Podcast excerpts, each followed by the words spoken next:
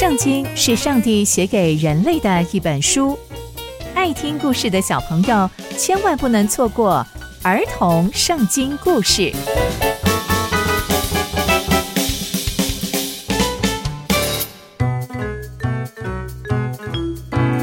各位亲爱的大朋友、小朋友们，大家好，我是佩珊姐姐。小朋友们，今天佩珊姐姐要跟大家分享的故事是耶户仍然拜金牛犊。我们在前一集中知道，耶户使用了诡诈，把所有拜巴力的人都骗去了巴力庙，再一举歼灭了所有所有的人。他看起来好像很爱上帝，但这真的是上帝喜悦的事情吗？那接下来又会发生什么样的事情呢？就让我们继续听下去吧。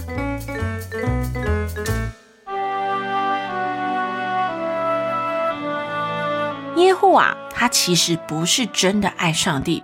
原来呀、啊，他并没有离开耶罗波安的罪，就是让以色列人也陷入罪中的那些罪，就是敬拜在伯特利跟但的金牛犊。诶，金牛犊是从哪里来的呢？大家还记得在圣经的出埃及记里面就有这个金牛犊吗？没错，就是那个金牛犊，就是那个上帝。非常非常不喜欢的金牛犊，但耶户却口中说着他爱上帝，但实际上他仍然在拜这个金牛犊。上帝呢，就对耶户说：“因为啊，你有办好我看为正的事情，照着我的心意对付亚哈家，所以你的子孙可以坐在以色列的王位上，直到第四代。”哇，讲完这句话。耶户就觉得，嗯，我的子孙可以坐在以色列的王位上，但他仍然没有真的相信神，即使他已经听见了上帝对他说话，他仍然没有尽心尽意遵守上帝的律法，他仍然呐、啊、拜这个金牛犊，而且他也让以色列百姓仍然陷在罪中。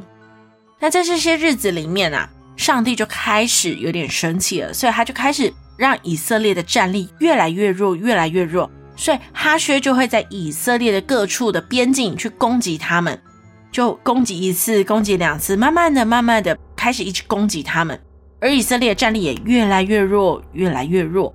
那耶户呢，统治以色列总共二十八年，那他过世之后呢，他的儿子约哈斯就接续他，成为以色列的王，因为上帝应允他。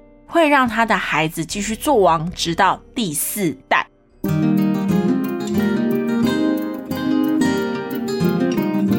从今天的故事，我们可以知道，耶户灭尽了所有亚哈王的亲属。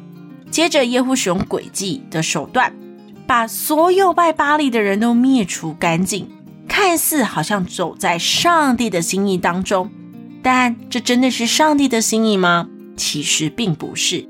因为耶户真实的生命中，他仍然还在拜金牛犊，即使上帝已经对耶户说：“你办了我看为正的事情，照着我的心意对付亚哈王他们一家，你的子孙要坐在以色列的王位上。”但没有直到永远，直到第四代而已。